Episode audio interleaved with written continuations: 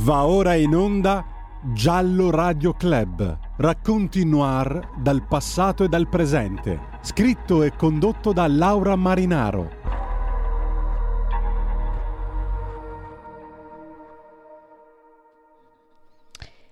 Buongiorno. Chi come me ha studiato in Cattolica a Milano è sempre rimasto un po' affascinato e anche, non so, attratto e nello stesso tempo allontanato, insomma, impaurito da un fatto di sangue che ha caratterizzato questa, le pietre di quell'università Sant'Ambrogio, un cold case ancora indimenticato.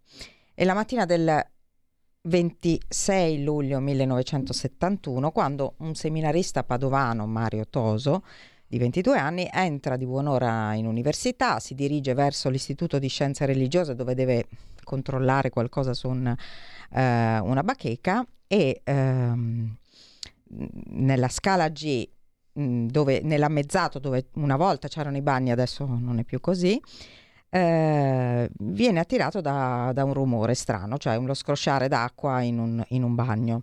Siccome appunto lui era abituato in seminario a, a, fare risparmio insomma di acqua, si reca in bagno, apre la porta, solo che già sulla maniglia eh, vede qualcosa di rosso e viscido che ha tutta l'area di essere sangue, entra e, e, quello che vede è spaventoso, solo che non dà l'allarme. L'allarme eh, per questo cadavere che giace a terra davanti ai bagni appunto di, di una ragazza viene dato da un'altra giovane eh, studentessa che eh, appunto ha un bisogno impellente, quindi si reca in bagno e, e, poi scopre questa ragazza per terra. E Simonetta Ferrero, una laureata di 26 anni in scienze politiche, eh, era, si era laureata in cattolica, quella mattina non si è mai capito, poi insomma lo spiegheremo meglio perché si trovasse lì, comunque sta di fatto che esanima, è in un lago di sangue, ci sono poi tracce di sangue dappertutto, anche sulla porta in uscita, poi vedremo di chi sono queste tracce. Comunque a chiamare la questura poi è uno dei custodi di turno, la questura sapete benissimo chi ha studiato in cattolica come me, eh, noi, io addirittura ho frequentato il Mariano, ma eh, dalle mie finestre facevo amicizia con i cellerini che abitavano, che, che abitavano, sì, abitavano anche di fronte, per cui la questura è davvero vicina. Um, prima di parlare con il nostro ospite che intanto uh, presento, Fabrizio Carcano, immagino che insomma chi frequenti Radio Libertà lo conosca benissimo. Beh, c'è qualche capello grigio, sì. buongiorno a tutti, infatti. buona mattina. Insomma, fino a dieci anni fa ero un conduttore eh sì, abituale infatti. della lo, vecchia radio. Lo abbiamo invitato perché uh, Fabrizio non solo appunto è un collega, ma mh, si è occupato come giallista di questa vicenda uh, che diciamo ha introdotto in due dei suoi eh, bellissimi romanzi. E... Ti faccio le pulci un attimo. Sì? Beh, innanzitutto il delitto avviene sabato 24 luglio. No, aspetta, ah, aspetta, aspetta, scusa, aspetta un attimo perché devo ancora raccontare ah, scusa, tutto. Scusa, scusa, scusa. Il 26 è la scoperta. Scusa, quindi... scusa, scusa, scusa. Sì, eh. lo so che è il 24, dopo ne parliamo. Basta, allora non ti faccio più le pulci. no, io sto parlando dei suoi romanzi perché mh, mm, di questo delitto, eh, e poi vedremo anche di altri, eh, Fabrizio parla eh, in I delitti dello Zodiaco che è... È il secondo. Giusto? Allora, in realtà ne ho parlato in due libri, la faccio ecco, veloce. Il mostro... E il delitto di Simonetta, ne parleremo durante la trasmissione, secondo molti inquirenti negli anni successivi, eh, potrebbe rientrare nell'ambito di una serie di omicidi commessi sì. da un unico assassino che potrebbe aver ucciso tra le 11 e le 15 donne sì. tra 69 e 75, tutte accoltellate come Simonetta.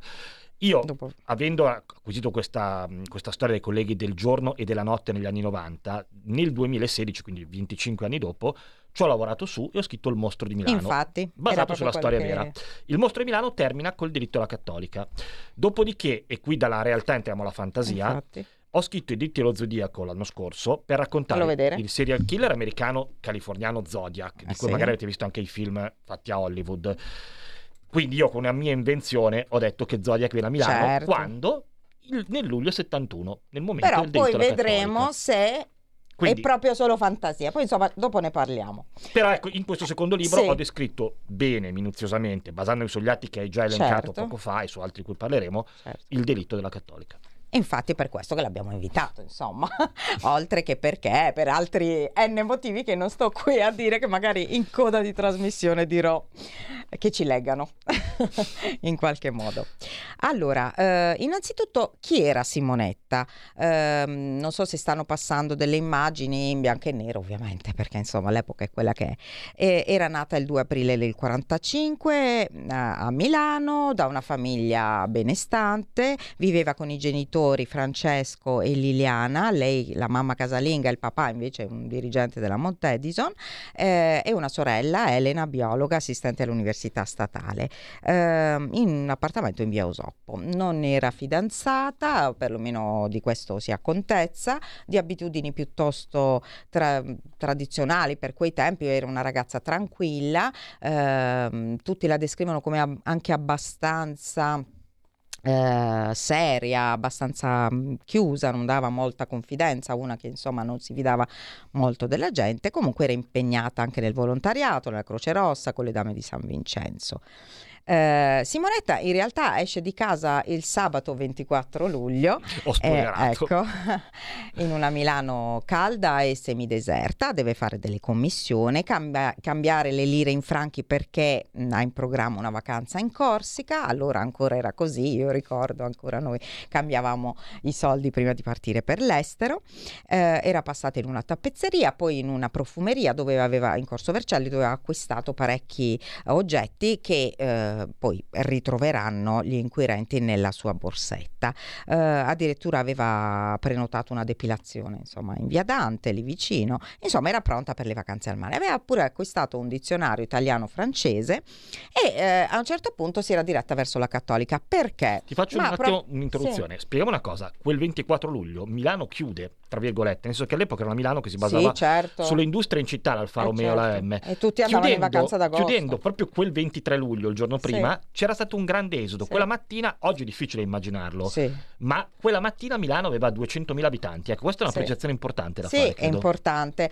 E c'è anche da dire che voi dite, ma uno va in università il 24 luglio? Sì, io mh, ci andavo fino al 31 perché c'erano ancora magari delle sessioni che si protraevano, soprattutto per delle facoltà, eh, gli istituti erano ancora aperti per delle consultazioni, anche il sabato delle volte capitava a me, è capitato parecchie volte di andare di sabato, sarà perché abitavo praticamente sopra l'università, ma ci andavo anche di sabato a studiare.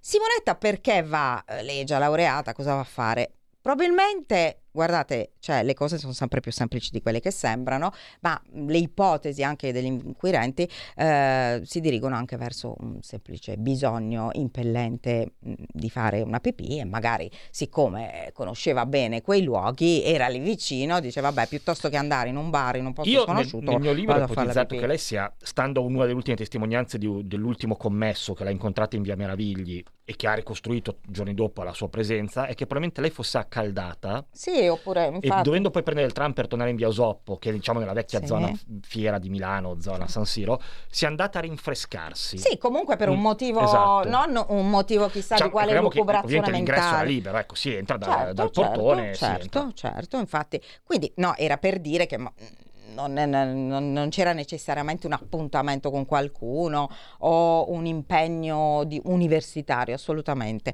Tra l'altro poi quei giorni mh, mm, eh, si, si, può andare anche in segreteria, magari a chiedere qualcosa il sabato mattina, la segreteria fino a una certa ora era aperta, almeno questo ai miei tempi, io l'ho frequentata negli anni 80, 90, eh, ma penso ancora oggi. Comunque, sta di fatto che... Eh, quel bisogno fisiologico o di rinfrescarsi o quella cosa così banale è, è stato l'appuntamento con il destino, l'appuntamento con la morte e non sappiamo come e perché. Sta di fatto che probabilmente qualcuno o era già lì o l'ha vista, l'ha seguita, eh, forse ha voluto provare a a, a baciarla o ad avvicinarla in qualche modo, lei ha resistito e a quel punto l'ha massacrata. Allora, le coltellate sono 33, però in realtà i colpi che la attingono perché lei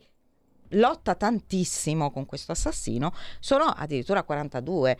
E, ehm, poi c'è, vabbè, insomma, lei alla fine purtroppo eh, soccombe. soccombe e d'altronde l'assassino eh, lascia però delle tracce, infatti poi partiremo da questo, eh, sulla, sulla porta di uscita, probabilmente perché controlla che non ci sia nessuno, eh, probabilmente anche lui si lava, si cambia in qualche modo ed esce indisturbato. Eh, cioè, di Su fatto cambia- nessuno l'ha visto. Su questo si cambia in qualche Può modo, essere. si aprirà tutta la mia Ecco. storia, poi lo dico subito. Sta di fatto che nessuno lo vede questo, cioè comunque sembra un fantasma. Voi dite, ma non ha urlato, non ha, certo, ha sicuramente urlato, ma guarda caso, il destino quando si accanisce può essere veramente terribile. Quella mattina ci sono degli operai impegnati in alcuni lavori, bergamaschi, con un martello pneumatico terribile che probabilmente copre le urla di dolore e di aiuto della povera Simonetta.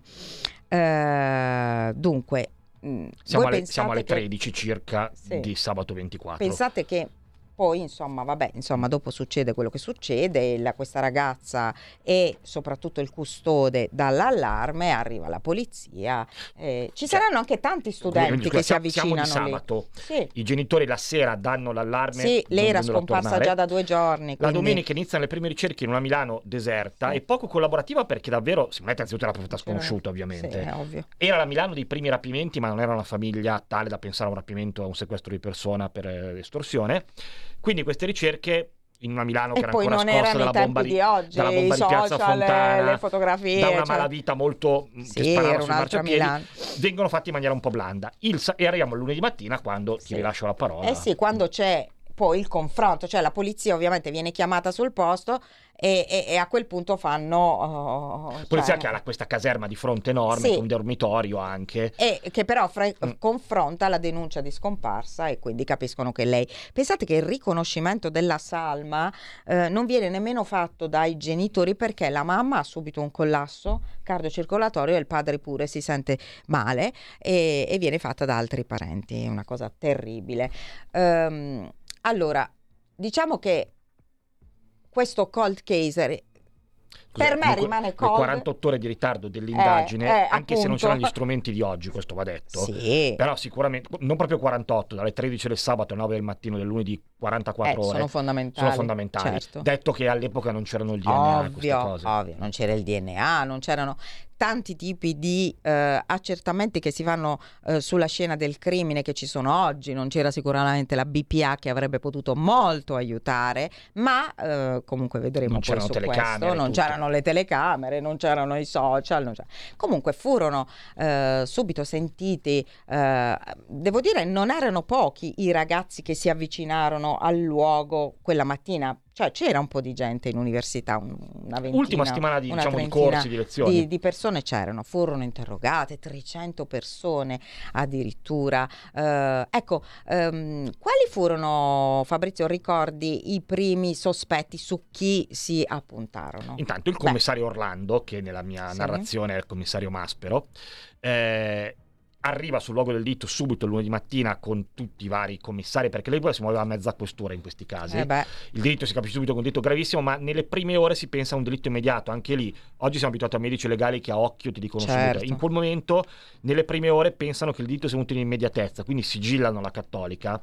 in modo da interrogare tutti i presenti. Eh, e tra l'altro il certo. seminarista eh sì, è il primo sospettato, Eh beh. anche se poi ovviamente una volta valutato che il cadavere è ampiamente freddo, certo. verrà subito scagionato perché è un alibi Eh, di ferro. anche perché poi Tra tra l'altro è un vescovo, eh. Eh, no, ma poi tra l'altro, poverino, cioè che senso aveva per lui ritornare sulla scena del crimine se fosse stato anomalia era lui? che era entrato Eh, al bagno delle donne. Sì, però poi fuori che era un aveva tipo sentito- molto preciso Eh, che non eh. amava gli sprechi e Eh, quindi sì. dandogli fastidio questo scroscio d'acqua Sì. era entrato. Eh, gli stessi operai bergamaschi sono ancora lì sì. e vengono interrogati anche loro. anche loro e addirittura sospettati pronti via anche loro perché comunque è estate una ragazza diciamo una cosa senza ovviamente essere fraintesi Simonetta era una ragazza carina normale ma non particolarmente Mm. appariscente No, usiamo questo no, termine Sì, sì.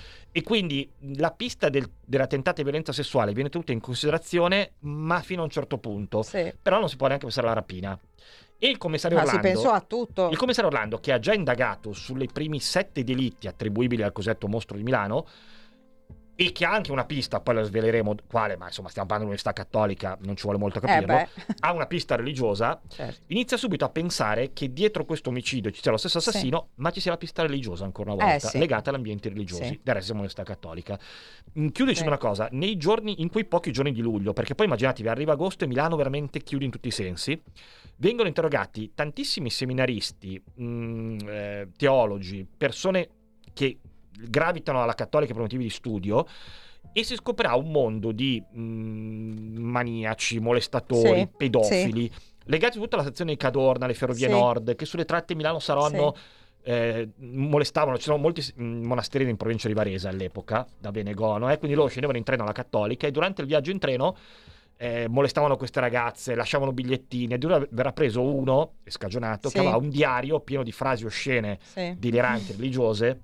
Quindi insomma si apre un vaso Poi di Pandora clamoroso. sì, poi le ragazze, anche le, le studentesse, parlano di un tizio che si fermava sulle panchine lì sempre a guardare le ragazze che arrivavano. Insomma, di fatto, cioè, non è che l'indagine non c'è, Di però fronte si- c'è un giardino, ricordiamoci, Eh, Sant'Ambrogio, c'è sì. un giardino. Sicuramente l'indagine non viene supportata eh, da eh, analisi scientifiche che sono quelle che oggi eh, danno le maggiori risposte, diciamocela tutta, insomma, ecco, perché quanti, cioè tu puoi avere tutti i sospetti che vuoi, però se non c'è nulla di scientifico che poi colloca una persona sulla scena del crimine è molto difficile. La grande accusa degli inquirenti fu, Eh, siccome il delitto è venuto a fine luglio, Eh, siccome sì. era una, erano reduci da un anno terrificante di sparatori, omicidi, Eh, sì. all'epoca Milano 300 omicidi l'anno, eh, immaginatevi.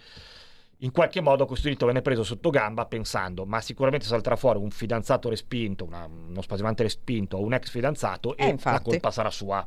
sì. E quindi questo fu forse il grande errore di quell'indagine. In realtà poi non è così.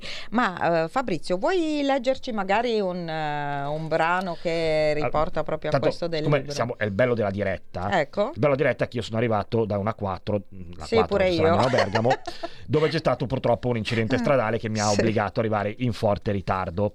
E quindi cosa è successo? Che ho lasciato gli occhiali in macchina. Ah, E ecco. quindi il bello della diretta è che, la, è che la conduttrice... che ho gli occhiali invece che ha perché gli non li occhiali, dimentico mai perché sono ciecata pure io. le- può di- leggere direttamente lei, ovviamente il tempo di trovare, siccome non mi ero preparato, il tempo di trovare... Allora, intanto vabbè, vi racconto un attimo. Ah, no, no, c'è la pubblicità, così nel frattempo troviamo bene il brano. Stai ascoltando Radio Libertà, la tua voce libera, senza filtri né censure, la tua radio.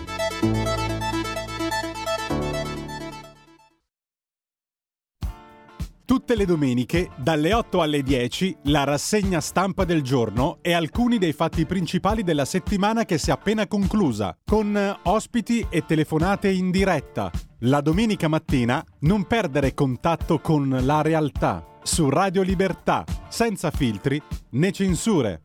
We don't need no education.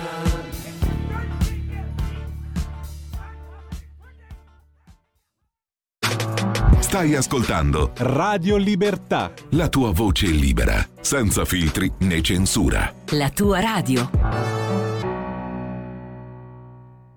Eccoci tornati e siamo qui con Fabrizio Carca. Noi stiamo parlando di Simonetta Ferrero e del delitto della Cattolica, uno dei cold case, insomma, più cold eh, d'Italia. E, mh, adesso eh, leggiamo un piccolo brano del, del romanzo I delitti dello zodiaco di Fabrizio Carcano in cui si cita eh, questo episodio, anche se ricordo, anche su ovviamente suggerimento dell'autore, che è un romanzo, quindi eh, poi dopo tutto quello che c'è nel romanzo è di pura fantasia. Però così per entrare un po' nel mood. la ricostruzione ambientale per entrare nel mood. Anche perché ripeto come ho detto prima eh, quel ammezzato della, della scala G oh, i famosi ammezzati che ricordi eh, mh, non è più come era allora. Comunque vabbè insomma la cattolica c'è sempre ed è sempre uguale con i suoi chiostri e tutto il resto. Fuori dall'ingresso, in largo Gemelli, si sono ammassate decine di volanti. Dall'altro lato della strada c'è una caserma storica della Polizia di Stato con annesso dormitorio. Molti agenti sono arrivati a piedi. Hanno già sgomberato l'Ateneo.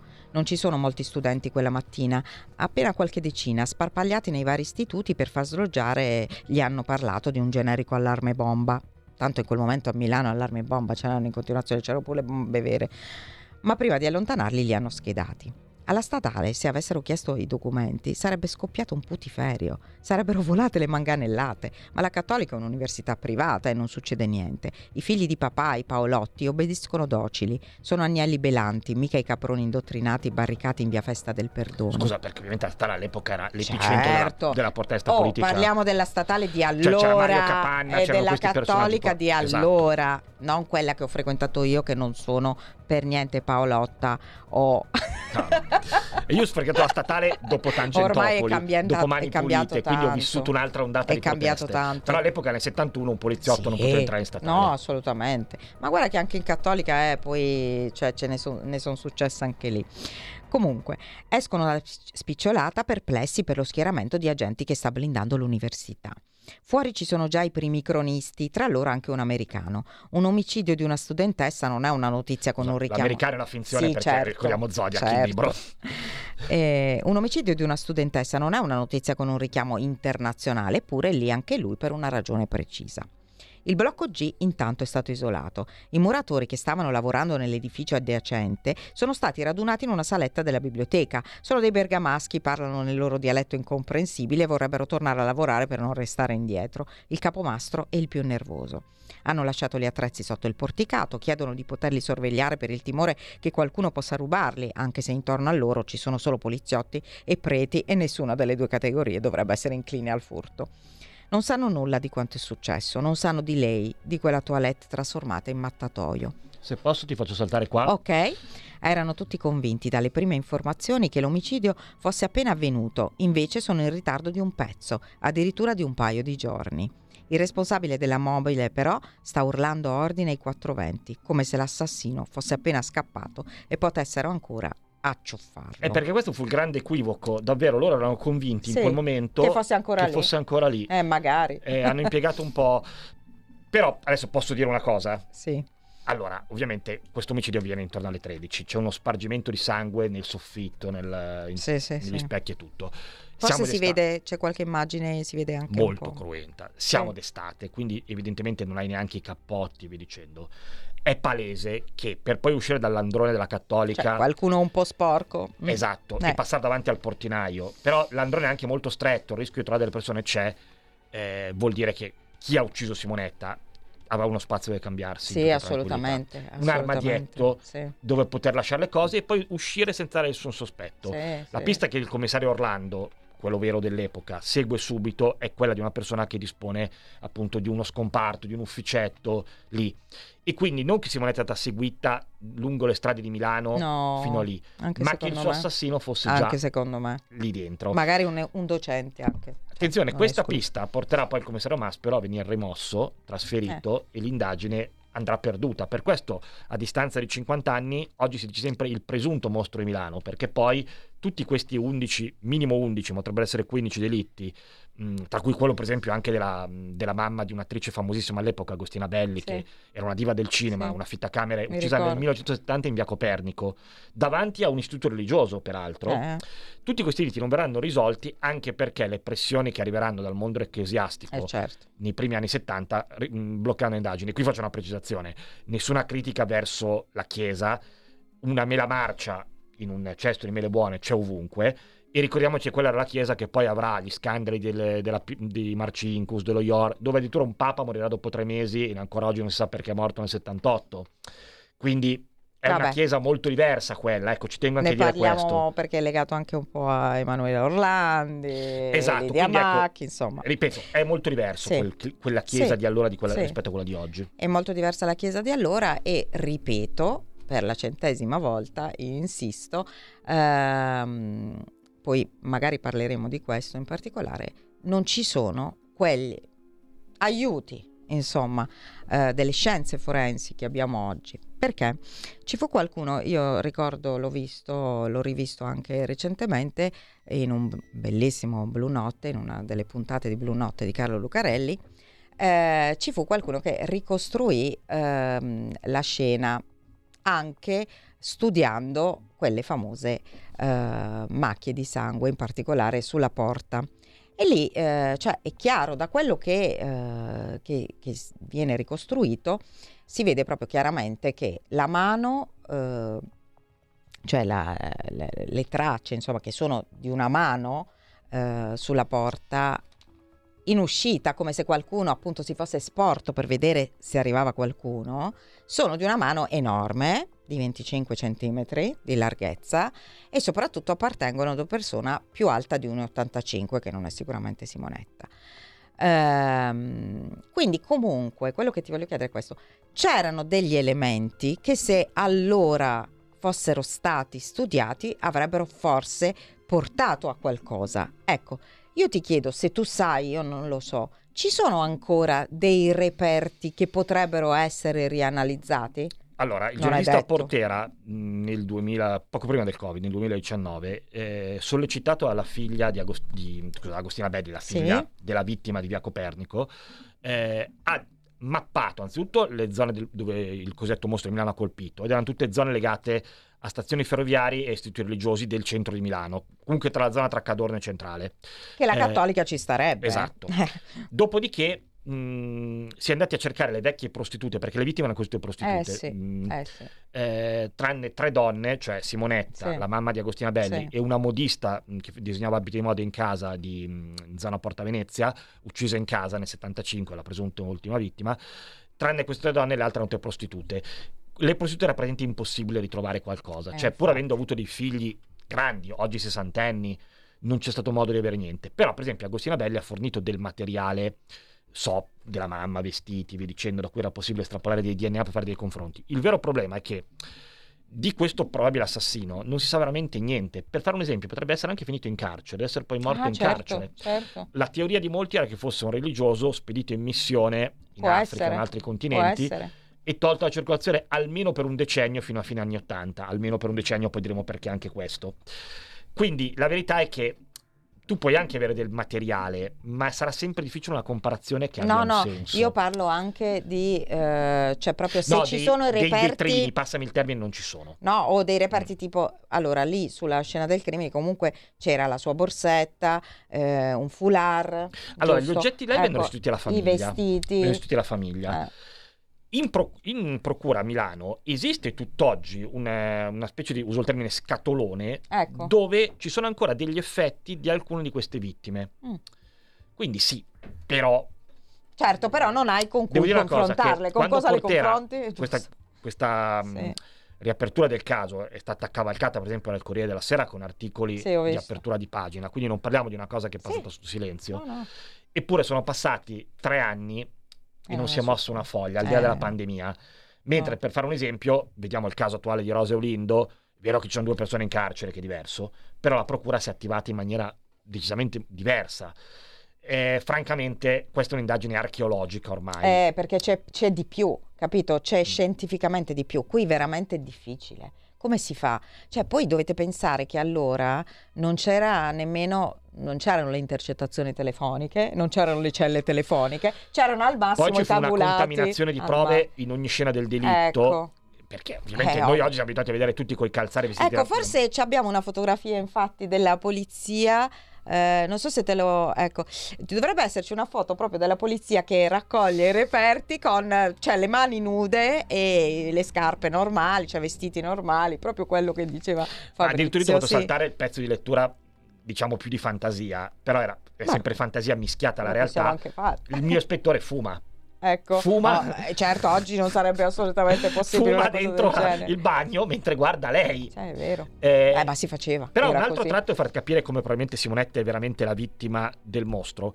Quando Sì. il mostro il 16 febbraio 70 uccide la mamma di Agostina Belli, che si chiama Masnera, mi, mi sfugge il nome in questo momento, eh, Margherita Dossena Masnera, mi pare, ehm, lui entra in questa pensione per ferrovieri. Attenzione, all'epoca la posta viaggiava con le ferrovie, quindi dormivano di notte i macchinisti, ma anche i postali, cioè quelli delle poste Eh, che certo. Viaggiavano sui treni. E alle 10 queste persone, alle 10 del mattino, erano tutti Certo. sui treni, la pensione era vuota. Quindi lei faceva le pulizie, era anche una bella donna, immaginate la figlia, all'epoca Eh non era la più bella d'Italia. Sì. Eh, è il 16 febbraio, fa relativamente caldo, quindi probabilmente era tipo in vestaglia e tutto. L'assassino entra, la uccide con 40 coltellate, ma è tutto sporco e siamo dietro la stazione centrale via Copernico. Cosa fa? Scende nell'appartamento della vittima con le chiavi, eh, si lava, Si si, si pulisce, probabilmente se in inverno ha un giaccone e se ne va. Cioè, pensate oggi le tracce che troveremmo. Esatto, ma all'epoca venne, All'epoca, venne, mh, subito mh, bocciata l'inchiesta Certo. sul nascere in quanto classificata come rapina perché effettivamente Eh non sì. era chiaro se gli incassi della, della mattina, Sì. della notte, nel senso che i ferrovieri pagavano uscendo, fossero stati trafugati o meno. Oltretutto Eh, poi lei certo. venne trovata veramente dai passanti, senso che c'era la porta aperta, venne, chiamato aiuto. Lì venne de- derubricato rubrica da, a rapina. Immaginate come venne condotta male. Mentre l'omicidio della modista, avvenuto in casa, anche lì di prove ce n'erano quante ne volete, si sospettò del marito, che per un anno rimase sotto inchiesta e poi venne scagionato completamente. Tra l'altro io addirittura la figlia di quest'uomo, cioè non la figlia della modista, quest'uomo poi ha avuto una vita, in seguito si è sposato nuovamente, la figlia mi ha contattato dopo l'uscita del libro per raccontarmi la- tutto il No, è dramma da suo incredibile questa cosa, però hai ragione. Spesso, eh, allora, delle volte è vero che ehm, quello che, che sembra non è ed è sempre la cosa più semplice, cioè la persona più vicina, il sospettato. Però in questo caso, cioè nel caso di Simonetta, allora si parte oggi sempre dalla vittimologia, allora probabilmente non si faceva molto bene come oggi, oggi scientificamente si fa la vittimologia, è una delle scienze forensi. Eh, Simonetta non aveva nessun, cioè mh, era ovvio che dovesse essere qualcuno che non c'entrava un cavolo e dal tipo di mattanza è molto facile che Tanto potrebbe che essere questo famoso l'idea mostro. dell'assassino seriale Eh, e in infatti, Italia, nonostante c'erano già stati eh, diversi, Sì, certo. però l'idea era ancora abbastanza Sì, remota. era più americana. Nella no? finzione dei miei libri, il commissario Maspero è stato mh, indottrinato, preparato nel 1967 a Quantico durante un corso di aggiornamento Certo, all'FBI insieme. e quindi è preparato. È il primo vero assassino seriale Sì, che si è fatto di Firenze. esatto dieci anni dopo. Sì. Ma anche all'epoca impiegarono tantissimo gli inquirenti fiorentini a capire che i delitti che avvenivano veramente Anche a una se distanza il, il- il poliziotto che poi si occupò in particolare del mostro di Firenze, che Perugini. purtroppo Perugini è deceduto, era anche lui, aveva studiato a Quantico, quindi... eh, Esatto. E quindi ecco, figurati nel 71. In più, per fare Sì. un esempio, un aneddoto storico, uno o due giorni prima della, dell'uccisione di Simonetta, il giovane Vallanzasca Mm. dà l'assalto alla, mh, all'S lunga di via Montebianco con una sparatoria che poi gli costerà 5-6 anni di carcere, da lì poi l'evasione, tutto quello che succederà. Immaginatevi quella a Milano con Turatello che sta uccidendo tutti i rivali, sta prendendosi la città e le bische. C'è già la mafia, addirittura cioè, vengono Eh. schierati una notte tre palermitani, tre corleonesi giovani, beccati su una Fiat 500, sono Tottorina, Bernardo Provenzano e Luciano Liggio, che però all'epoca sono dei quasi degli sconosciuti e quindi una volta schedati vengono salutati e se ne vanno. Eh, in questa Milano, che ricordo è la Milano della bomba di Piazza Fontana, tutti e due i miei libri hanno ancora la polvere della bomba di Piazza Fontana dentro, perché quella è la Milano di Piazza Fontana. Eh, sì. Che venissero uccise le prostitute non fregava niente a nessuno. fregava che niente a venisse uccisa infatti. una albergatrice non fregava Sì. molto a nessuno. Che venisse uccisa una Paolotta Sì. della Cattolica, Sì, di una famiglia che non protesta nemmeno tanto, ma sì, sarà stato uno spasimante. Cioè- Tanto più che non è nemmeno più studentessa, quindi non si può nemmeno pesare. Poi dopo vai a pestare i piedi ai preti, Esatto. vai a pestare i piedi ai professori della cattolica. No, meglio lasciar perdere. Hai ragione, è proprio così, è proprio così. Oggi, devo dire da cronista, sarebbe davvero... Vabbè, prendetemi per pazza, però sarebbe pazzesco dover scrivere di un serial. Mm, Purtroppo non ce ne sono. Purtroppo, Eh, purtroppo è una frase, è una frase che diciamo noi che la facciamo questo mestiere. Ah, Ma io dico sì, sempre una cosa: sì. le telecamere, Sì. eh, una volta purtroppo c'erano dei grandi delinquenti, ne ho citati alcuni: Toratello. Vallanzasca, Epaminonda, questi personaggi clamorosi. Eh, oggi abbiamo soltanto, soltanto, tra virgolette, perché è terribile dirla questa frase, soltanto femminicidi commessi Sì, da- in ambito familiare, familiare, quasi. Ed è ancora più vergognoso pensare Sì. che proprio perché sono omicidi quasi sempre previsti, prevedibili, perché sono molesti, Non vengono luce, evitati. non vengono evitati. Pre- All'epoca all'epoca c'erano delle guerre politiche, perché ricordiamo anche le guerre tra Beh, terroristi. c'era il terrorismo, Esatto. c'era eh, anche, anche le- gli studenti, anche le lotte Esatto, studentesche. e delle guerre di malavita Certo, dove c'erano personaggi certo. cresciuti in, in quartieri popolari, cresciuti in Sì. certi contesti, che ragionavano che la loro vita era sempre giocare a guardie ladri con la pistola e sparare veramente. Quindi era un mondo completamente diverso. E questo tipo di omicidi erano omicidi di serie B. È ma vero. sul serio, eh. È vero. No, no, ma è Io ho così. scritto Il mostro di Milano anche per accendere un riflettore su queste minimo 11 donne, poi ho scoperto che dovrebbero essere 15 o 16, Pazzesco. e soprattutto riportare in vita le prostitute, non c'entrano con Simonetta, perché all'epoca anche lì era, c'è stata la legge Merlin, le prostitute erano state buttate fuori dalle case chiuse al marciapiede di colpo. Sì. E, e c'era meno sicurezza anche per loro. Esatto, e quindi Sì. era un po' considerato una specie di, Sì, di, feccia di della rischio. società. Ma sì, se la vanno Sì, a cercare, facessero un altro mestiere. In realtà erano queste donne, prostitute meridionali innanzitutto, che venivano dal sud, tutte con storie tragiche, non avevano rimaste alternativa, eh. e tutto, che non Eh. potevano andare a fare un lavoro normale perché erano Infatti. considerate delle, uso il termine, delle puttane, perché magari erano state Eh ragazze madri e tutto. E quindi erano costrette a fare quel lavoro lì per mantenere i figli. Cioè, non immaginatevi le escort di oggi che sono, uso il termine, modelle che fanno business. Quelle erano delle poveracce che veramente in una notte raccoglievano l'equivalente per la spesa al mercato per prendere la verdura. È vero. E anche lì ci fu una sottovalutazione clamorosa di tutto quello che avveniva Sì, sì, sui sì, marciapiedi sì. di Milano la notte. Ecco, eh, i genitori di Simonetta mi hanno sempre un po', cioè i genitori, la sorella, insomma la usciti famiglia. malissimo Sì. fisicamente già subito da quella... Infatti, se, eh, cioè, mi hanno sempre veramente eh, un po' Infartati subito. sconvolto proprio perché furono talmente colpiti da questa tragedia che poi non ebbero la forza eh, di lottare per chiedere giustizia. Oggi forse è un po' diverso, Non- i parenti delle non vittime c'erano questi oggi- strumenti, Sì, erano persone, bra- uso il termine, erano le classiche brave, brave, persone, persone, sì, di chiesa che avevano educato due figlie sì, in maniera perfetta e fu troppo grossa quella troppo, vicenda. sì. Eh, il padre ebbe due infarti nelle prime ore, credo. Sì, sì, infatti ho detto non, non Esatto. facevano nemmeno il riconoscimento Eh, della salma. Quindi fu una vicenda. E poi, ripeto, Pazzesco. non vennero aiutate da Non nessuno. vennero aiutati, infatti. Tra l'altro, il fatto che fosse venuto dentro l'Università Cattolica creò dei malumori particolari. Io stesso sono andato alla Cattolica a fare un video per Repubblica TV, non tanto, ma parlo di due mesi fa. Vi assicuro che quando abbiamo provato a parlare con dei docenti, che pure non, non- Ah, no. non c'erano all'epoca perché avevano Ah, la mia sì, età sì, o no. poco più, la freddezza con cui dicevano: Mm. Ma hai mai sentito parlare di questa storia? Cioè, Sì, sì, sì. mai sentito parlare di questa storia? Non c'è una targa che ricorda Simonetta. Mentre so. alla statale sono stati uccisi, per esempio, non so, il professor eh, Guido Galli venne ucciso dalle Brigate Rosse Sì. dentro la statale, c'è la targa che ricorda dove è, stato, dove è avvenuto l'omicidio. Quindi anche questo. No, infatti vi ho detto, po'- io personalmente quando mi sono iscritta all'università è stato uno dei primi posti dove sono andata, ma perché io ovviamente sapete che da quando avevo otto anni volevo fare questo mestiere e leggevo solo gialli, quindi vabbè, io sono un caso patologico, però in realtà è vero, i miei compagni, anche i miei compagni, mh, nessuno ne parlava, nessuno ne voleva parlare, soprattutto i sacerdoti, sì, i nostri, e tanto più al Mariano, vabbè, eh, sono stata una Marianna. Poi per due arriveranno delle lettere. Arriveranno Ecco, al- 1994 ad Achille Serra Topo arriva una lettera. Achille Serra nel 71 è il capo dell'anticrimine, cioè quello che dà la caccia a Vallanzasca, per farci capire. Non si occupa di omicidi perché c'è la sezione Certo. omicidi e reati pers- per- contro la persona che è del commissario Orlando. Però Achille Serra va di persona alla cattolica. Non solo.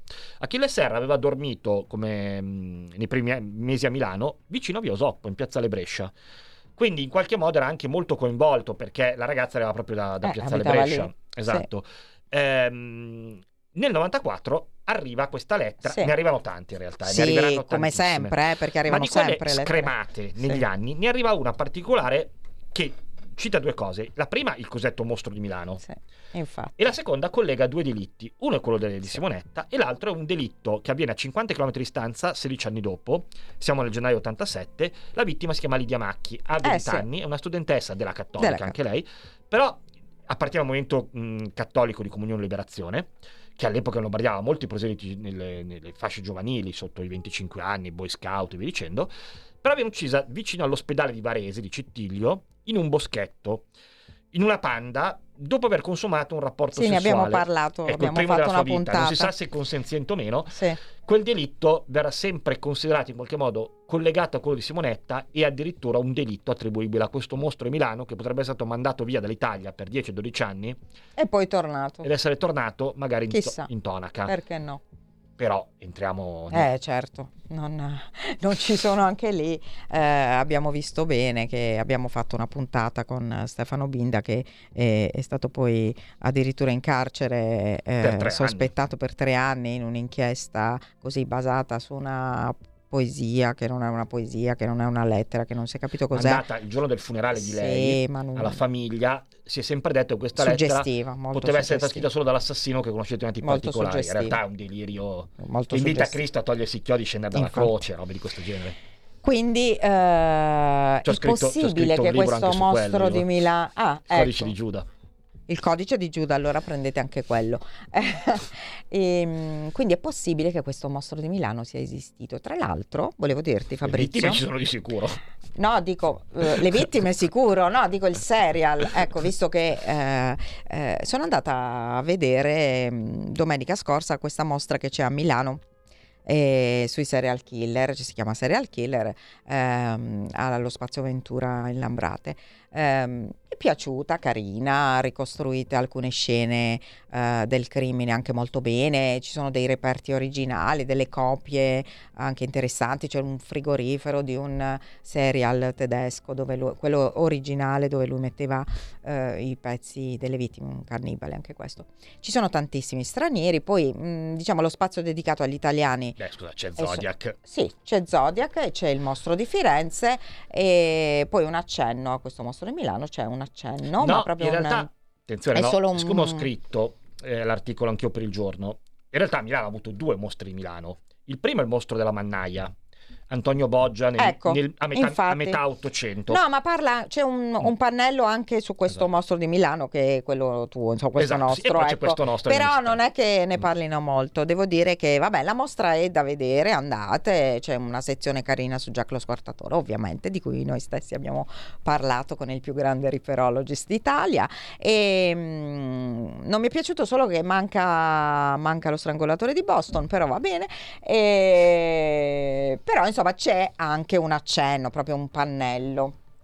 eh, sì, ad Antonio Boggia, ma anche al Mostro di Milano. Di sicuro lo spazio per i serial stranieri è molto più ampio, anche perché eh, c'è un numero di vittime anche eh, delle volte. Mm. Cannibali di Rostov. Sì, infatti, eh, ma anche in, in- in America, infatti. Ted Bundy, Sì, ovviamente, Ted che- Bundy, c'è la sua, addirittura il suo, il suo maggiolone, cioè proprio mm, è Zodiac carino. eh, gli vengono attribuiti, Sì. Anche lì, il numero preciso di diritti non si sa mai, però 11 morti, cioè 5 coppie e un taxista a San Francisco. Sta- tramite le sue varie lettere, anche lì poi infarcite di lettere di mitomani che hanno inquinato le prove, è Ovvio. difficile capire la verità. Si parla di circa 25 vittime di Zodiac tra il 66 e il 71 nella costa californiana. Nel Ecco, 71 perché dovrebbe essere arrivato in Italia Zodiac? Allora, velocemente. Eh, Zodiac probabilmente era un militare che aveva anche combattuto in Mm. Vietnam, conosceva le trasmissioni militari americane perché rivendicavano i suoi codici con l'alfabeto Morse. Dopodiché nel 71 sparisce. Mm. Nel 74 a Firenze comincia a uccidere il mostro di Firenze, certo. che uccide esattamente come Zodiac, alternando una pistola e un coltello. Sì, è vero. Però non è un comunicatore, Zodiac comunicava tantissimo, il mostro comunicherà solo dopo l'ultimo delitto, Sì. dei francesi. C'è una, per- una peculiarità, le indagini eh, convergeranno tutte intorno alla località di San Casciano Val di Pesaro, Sì. dove poi abitano i vari Pacciani Vanni, ma dove c'è anche il, il cimitero, il memoriale americano dei caduti nella seconda guerra mondiale, gestito dai militari americani. Eh. Lì c'è anche una villa occupata per anni da una serie di militari americani che gestivano questo cimitero, questo memoriale. Le indagini andranno a lambire un legionario che tra l'altro è morto da poco e altre persone che bazzicavano intorno a questa villa. Addirittura due delitti, quello dei tedeschi dell'84 Sì. e quello dei francesi dell'85, avvengono praticamente nel perimetro esterno della villa, gli scopeti, queste Sì. vie qua.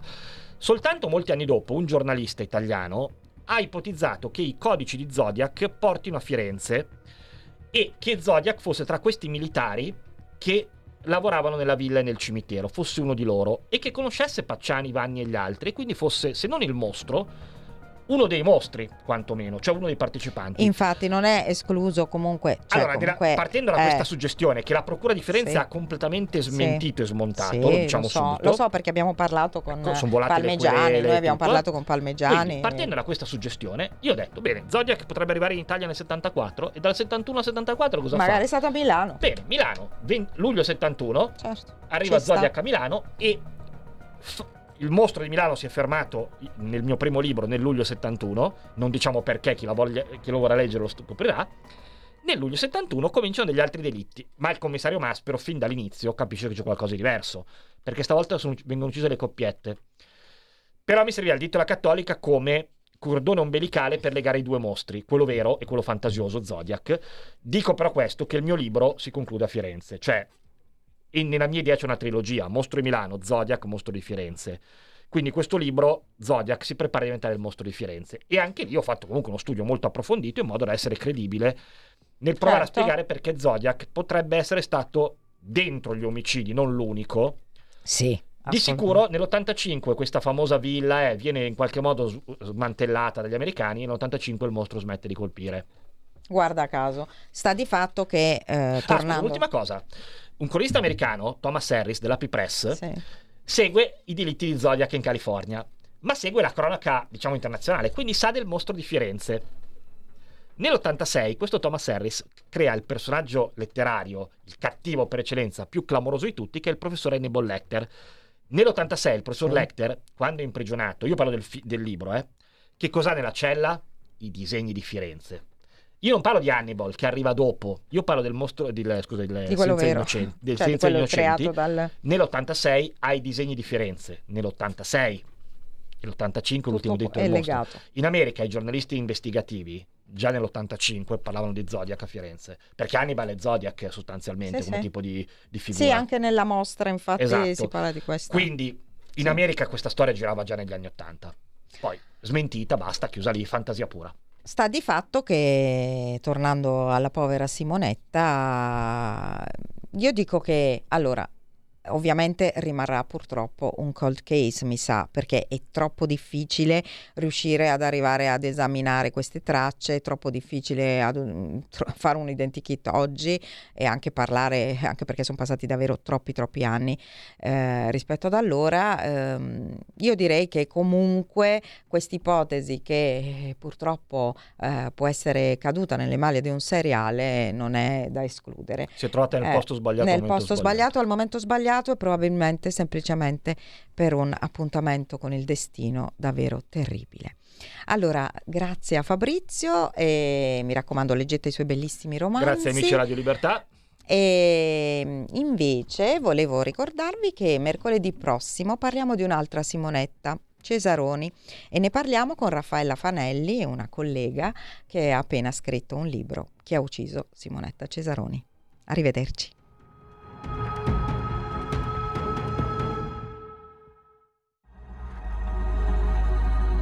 Avete ascoltato Giallo Radio Club.